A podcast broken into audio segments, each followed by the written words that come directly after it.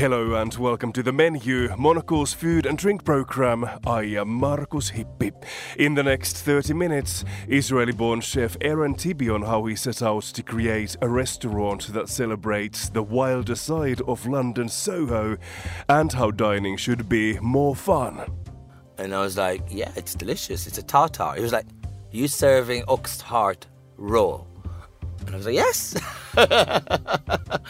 And the ox heart is the size of your head. We'll also head to Zurich to hear how Elif Oskan created one of the city's culinary hotspots that has proven that Turkish food is about much more than just kebabs.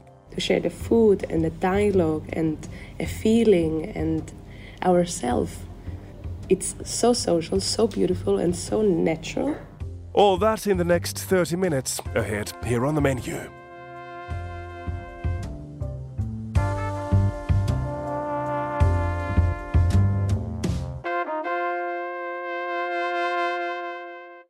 It's been a busy start of the year in the hospitality sector here in London.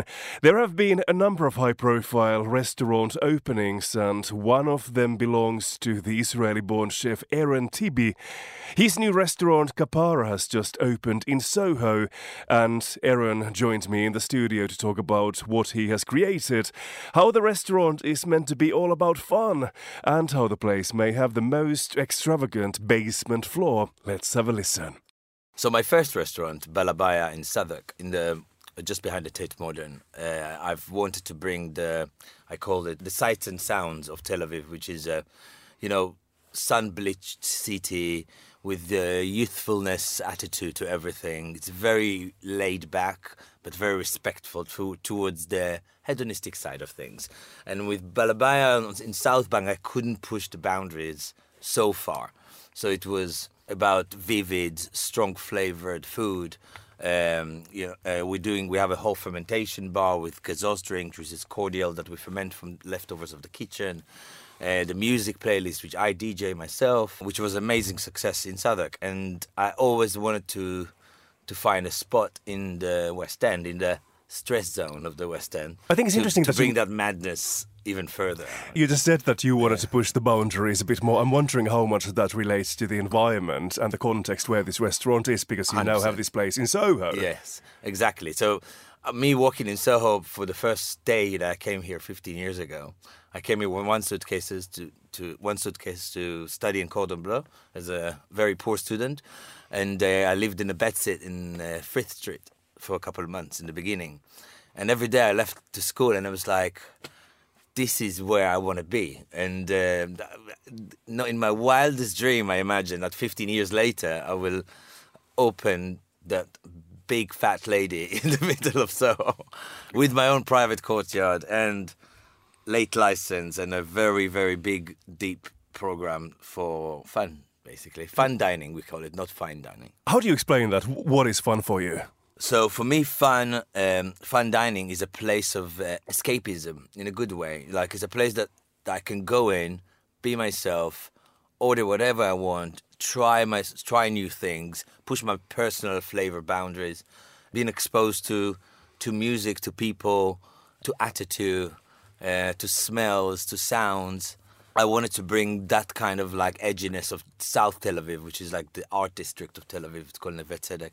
And uh, we try to push the boundaries in terms of like bringing bringing food that is very engaging, smoking, very natural food, head-to-tail cooking, uh, introducing cuts that not really been served in London before. What kind of cuts are you talking about, for example? Um, it's funny, I don't know if I should say that on the radio, but I had a health and safety inspection yesterday from the council, uh-huh. and he looked at me, he was like, I came because I read the menu, and you serving an ox heart? And I was like, yeah, it's delicious. It's a tartare. He was like, you serving ox heart raw? And I was like, yes. And the ox heart is the size of your head. It's like this size. It's massive. And it's a, it's a, it's a part that all butchers usually throw away because nobody ordered that. And um, I know from like you know, um, Muslim community in, in Jaffa, They they eat all the offals of, of the animal, and some of them they eat raw. So I took the inspiration from them And I, I do like basically it's a, it's an ox heart tartare with black olive caviar and a tartare of quince as well. So we call the dish quince of hearts. So um, play, you know, a little bit play and you know, on, on words and and fun, but also a very strong message of sustainability, head to tail cooking, um, something a bit different than than the mainstream. And I think what COVID brought us, it brought us all those home recipes and authentic recipes and rustic recipes, which is it's great, but like I missed going to a restaurant for things that I cannot cook at home and I will never dare to put in my mouth at home. And I trust a chef to do it perfectly balanced for me to enjoy something brand new. I think it's amazing the way you described this restaurant. You talked about the importance of music, all this food that's engaging, and also meeting people. I'm wondering, can you create a restaurant space that somehow encourages you to meet new people as well, so you're not stuck with the same two people you so often go for dinners with? A hundred percent. I made sure the tables are so close to each other. Some of them are literally shoulder to shoulder. And, you know, with, um, with a very dim light, with a very sexy atmosphere, Uh, people do tend to look at each other's table, and, and engagement starts inevitably. Uh, either on the chef's counter, so in the basement we'll have like a, a counter facing the kitchen, and literally customers pointing at things to the chef. It's like, what's that? Can I have that? Or what's on his table? And then some. Guy, I saw some customer feeding another customer. I saw another one customer taking her heels and putting her legs up. Uh, and I was like, if I manage to make people feel so comfortable with in the Orange Shell, in a place that's supposedly luxurious but actually very relaxed and soft and cuddly. Um, so may, um, I've done something it right. Sounds, it sounds like you're doing well. I think there's another yeah. interesting thing you, you thing you just said. You said that the environment is sexy. How have you created that, and what does that mean? That's a very good question. Um, so I, I couldn't be blind to what Soho is all about. You know, Soho is the place to be. To, you know, it's a theatre land, music land, clubbing, bars, you name it. I mean, lots of sex industry, and so on and so forth. So it it has to be inside Kapara as well. So I took an illustrator, very, very, very talented one, and we made a, a tile, like we draw a tile of um, sexual organs on the tile. But the way we draw it, that when you walk into the toilet and you see that tile, it mm. looks like an authentic Persian tile, but it just takes a couple of looks for to you to understand what it is. It's not an ox heart. I can tell you that, um, no, it's not an ox heart, but I can tell you that um, it invites trouble sometimes. But it's good, it's good. But like, you know, like, uh, I love the fact that people have that escapism in my place. Mm. And for me, it's everything. This question sounds so funny when I ask it after what you just described, but can you tell me what happens in the basement? Yes. It's not just any basement. So when you walk into Kapara, the, the, what you see is like very bright, comfortable, very lots of sofas, lots of plants, lots of palm trees, cacti, um, ceiling fans. It's a very relaxed atmosphere, very tranquil, S- sort of like oasis in the middle of trash land in a good way. Um, but when you go down to the basement, the color of the walls changing to black. So it's become very dark. All the walls are covered with uh, golden mirrors. You have your own private bar if you hire that basement. But also that basement become a, a party basement when we throw the program of uh, D J artists. Uh, last time we had Vogue dancers. People danced on the counter of the kitchen at some point. It's really kicked off quite quite well, that basement. There's like lots of neon work with a black wall, so you can imagine. It's very um, uh, Red Lights District kind of feel down there. I think it's also interesting because yeah. because I know you mentioned before we started this interview that you don't like basements normally. And they're yes, quite, they're quite challenging spaces for restaurateurs. Yeah, exactly. It's a very it's a very big challenge because there's um, fire regulations that basically you have to have narrow staircase with doors, and it's very boring to go to a basement with narrow staircase and doors, but that's for fire hazard. So I found a way to build a fire system, basically, that protects from fire, but to create a big, wide, grand staircase that's going to this basement. So people going down the basement, they think they're going to the same uh, scenery as the ground floor, but then they, they get this controversy, like, that they get the, suddenly going into this dark, sexy den. Um, and that's what I liked it. The more, I, the more we elevated the basement, the better I liked it. Then I invested in a very big sound system that the the room is completely soundproof, so I can whack the volume as much as I want. Basically get the vibe through the kitchen, through the drink, through the music, through the, the lighting, the setting, all together. Amazing. You mentioned something about the food already, but can you yeah. tell me what you think are the current star dishes on the menu? What are you most proud of? Oof, sounds like, like asking a mother who's her favourite child. I know.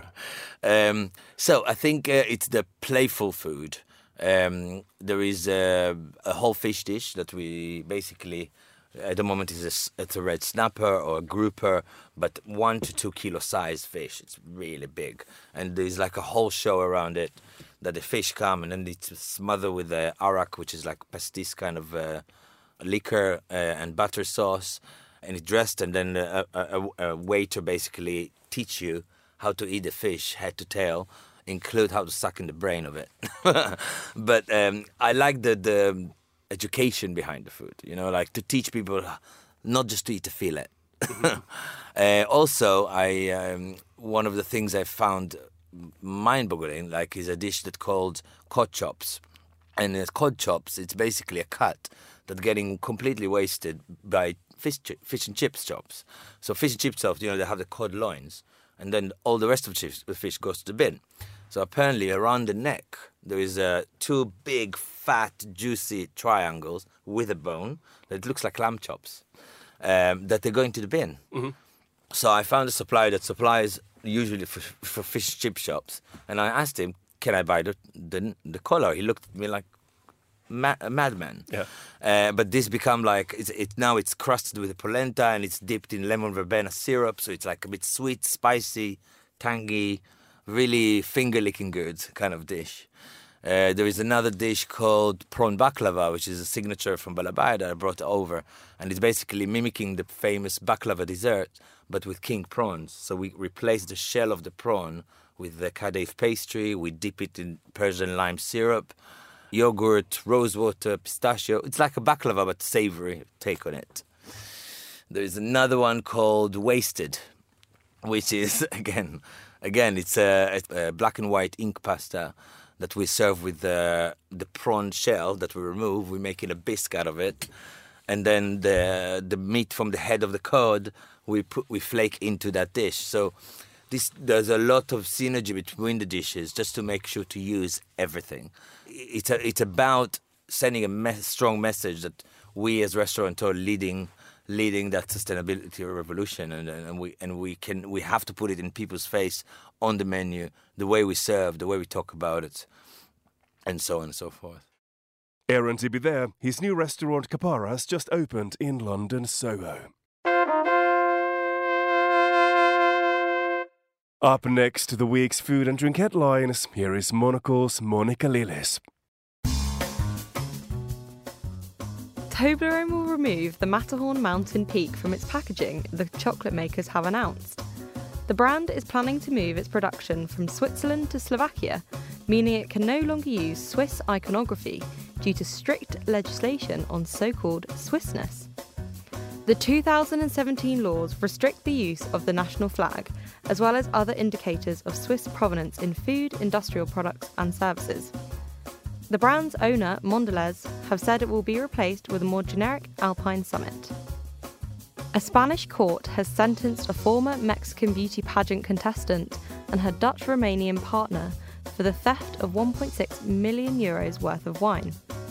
The couple were arrested after forty-five bottles of fine wine went missing from the three Michelin star A Trio restaurant in Cáceres in October twenty twenty-one. Identified in court as Priscilla Guevara and Constantine Dimitrou, the pair will each serve at least four years in prison on charges of aggravated robbery. They were also ordered to pay more than seven hundred fifty thousand euros in damages. A U S appeals court has ruled that the name Gruyère can now be used to label cheese made outside the region with the same name in France and Switzerland.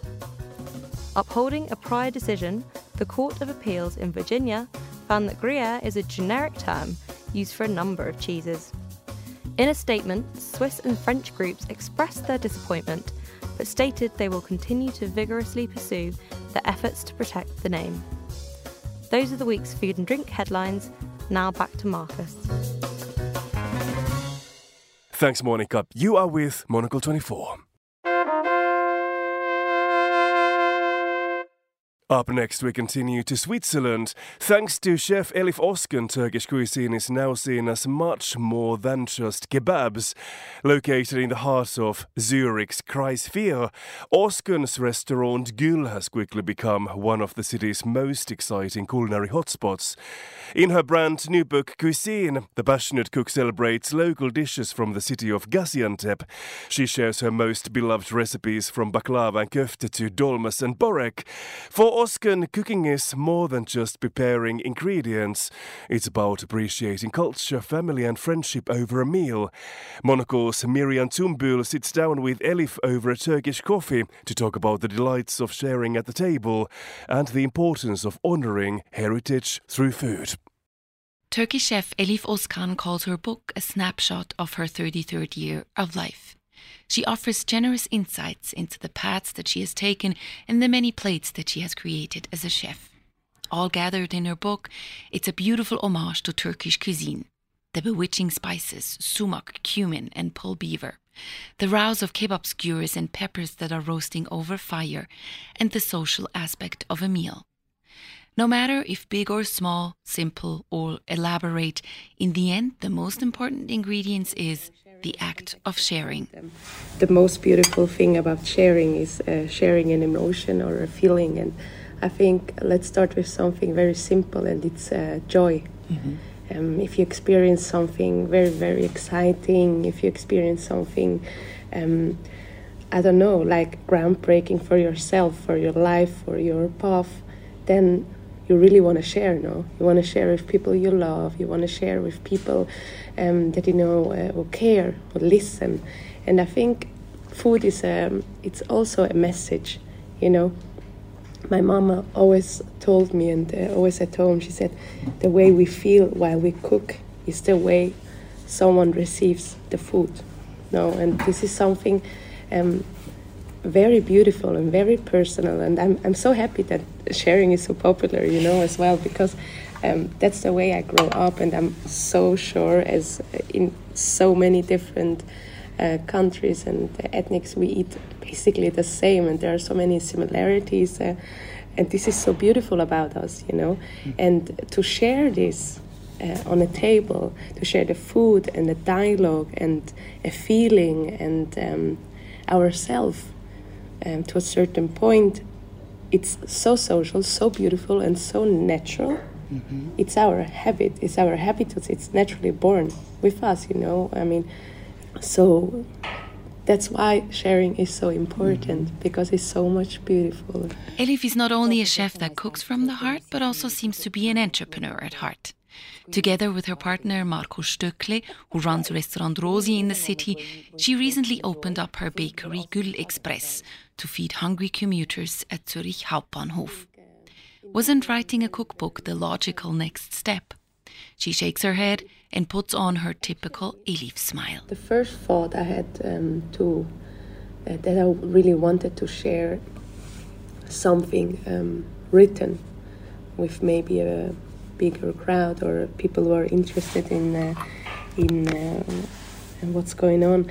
It was, uh, I think, in two thousand seventeen or eighteen I had the chat, but it was such a big thing or story. I wasn't ready for it at all. And then I got asked literally in two thousand nineteen if I want to do it, and I was like, no, I'm not ready for it, because it takes so much time, you know, and uh, it's not just putting something, like writing something down or um, like an easy thing, you know, this is print, and uh, print is so important, and it's uh, so, it's something you, you value just differently, you know, you have it in your hand, it's also, it's it's physical, and it's very sen- sen- sensual as well, you know, you can feel it, you know, so um, I really wanted to take the time, and um, and I'm so happy because the time showed me that hey, I really want to share those things, and I can't speak for anybody else than myself, and um, and I'm happy that I did, because, you know, any recipe I, I do or I cook, it has my personal touch, because I'm Elif cooking any recipe. Mm-hmm. If it's a recipe in the book Cuisine, or is it a recipe um, I'm cooking out of another book, it will never taste the same. That's why you always feel like, oh my God, uh, that dish from my mom or from my grandma is so fantastic. She wanted to dig deep into the vast history of Turkish cuisine for her book, and found her teachers in her mom and extended family, who generously offered their secrets for ekmek and bulgur salad. I mean, ten years ago, I, I was not really fancying to meet any friends of my mom in my, I don't know, day off. And now it's really like, oh my God, finally this lady got time and she cooks the dish for me. So I understand it, because it's such a regional kitchen as well. And it's not, there is not so many access to like, um, to history about Turkish food, even if it's like a heritage, like a super old food culture, you know. And yeah, it makes me dig deeper in it, and it makes me more curious, of course. And uh, it's something I really enjoy as well, because it's like, you're Turkish and you eat food, but the country is so big, it, it got eight regions and they cook so differently. Mm-hmm. It's really crazy. Even if it's the same dish, you won't mm-hmm. find it the same way as like in another city. Mm-hmm. This makes it so interesting. It makes me so curious as well. Like, hey, I really want to write it down as, you know, as much as I can, and maybe someone else has access to it and can help me out, you know, with the information I might need mm-hmm. to finish mm-hmm. the story. Elif Oskan grew up in a Turkish household in Switzerland. Her parents fled to Turkey with the hopes and dreams to offer a better life for their children, which they did. Elif's father, Baba, can often be met at her restaurant, greeting and serving guests, and clearly being proud of his daughter Elif and who she has become. Cooking Turkish, but with Swiss ingredients, is her platform to be who she really is. I think it's just figuring out who you are and where you come from mm-hmm. as well, because through to this kind of, sometimes you feel stuff and you don't have an answer for mm-hmm. it. And um, I do feel a lot of stuff. Um, I mean, for everyone has a different rhythm, but twenty-five, twenty-six, you also try to understand, hey, or try to question, why do I feel that way? Um, why do I get angry about this topic and no one else in the room? Um, why do I feel so emotional, emotionally about it? Uh, why do I feel so much happiness? Mm-hmm. You know, it, and this is like, doesn't matter if you hear sound, if you hear, if you uh, smell something, if you taste something, um, if you are in a conversation with someone and you really feel it, like it goes really crazy, and you wanna, I really, I'm someone, I really wanna understand it, I really wanna have an answer for it. Mm-hmm. So, and I think food makes this possible for me, also cooking Turkish, um, and also feeling confident doing it, you know, and this is something uh, very big, feeling confident with who I am and where I come from. And how cuisine, she says, is her way to offer a companion in our kitchen at home. Her recipes are doable for everybody who knows how to mix, knead, chop and owns a kitchen skill. She offers encouraging words and advice how a simple pide is turned into a luxurious snack by adding a touch of truffle, and how kebabs can be served as a refreshing dish with pistachios, chopped parsley and mint. And as much as she adapts the recipes, she never loses sight of its roots. You know, really, for me, it's so important. If I make an update to something, yeah. you have to more uh, see it like uh, in fashion, you know. Now mm-hmm. we wear stuff we used to wear in the nineties, but still with a little update. But it's mm-hmm. still the nineties, just because we have different resources and the time has changed, the style as well. Mm-hmm. We have... Uh, We have uh, different access uh, access to new tex- techniques. We have much no much more knowledge. It's normal that that um, this is happening, but I still think it's very very important to know the base, mm-hmm. to know the base of the story, to know where it comes from, to know the roots, to really understand what you are doing, as well out of respect, you know, mm-hmm. because someone as well um, took the time before me. If I if I take a baklava. Mm. Which is like, this is like super crazy traditional. But I know from myself, for example, me, I really don't like so sweet stuff. It's really crazy. People mostly think I love desserts because mm-hmm. I really love to do desserts, and this is how I started. But it's not that I that I really want to eat something super sweet.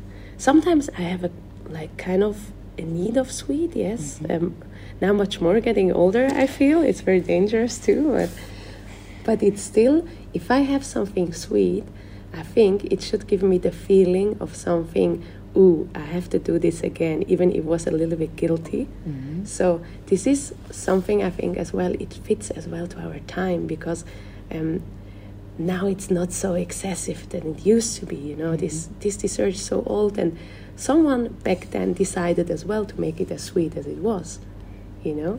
And now someone else maybe decides to say, hey, I put my personal touch on it without changing the om- emotion of it. Mm-hmm. You know, so I still want it to be baklava. I still want you to see baklava, but I want you to want more baklava. So this is something really in the restaurant I, I experienced. In the beginning, no one wanted to eat this dessert because everyone was like, hey, sorry, I had it once while traveling and it was so sweet. It kind of, I had a sugar shock, you know, like when you feel like, oh my God, this is too much. So that's why I think sometimes a little update, mm-hmm. you know, it's like a little new dress mm-hmm. on the same body, same personality. It's totally fine mm-hmm. because you know still who you are. Yeah. You know? For Monocle in Zurich, I'm Myriam Zumbühl. Thanks to Myriam for the report. And that's all for this edition of The Menu. Remember that we are back with a new episode again on Friday at twenty hundred London time. That's at midday in Los Angeles. Meanwhile, do check out our menu spin-off show Food Neighbourhoods for great recipes. And obviously you'll find many more reports on great hospitality from the brand new edition of Monocle magazine. I am Markus Hippi. Our studio engineer was Callum McLean. Once again, we finish this programme with a Dinner Sounds Rock recommendation. Here is Liras with Azizam. Thanks for listening, and until next week.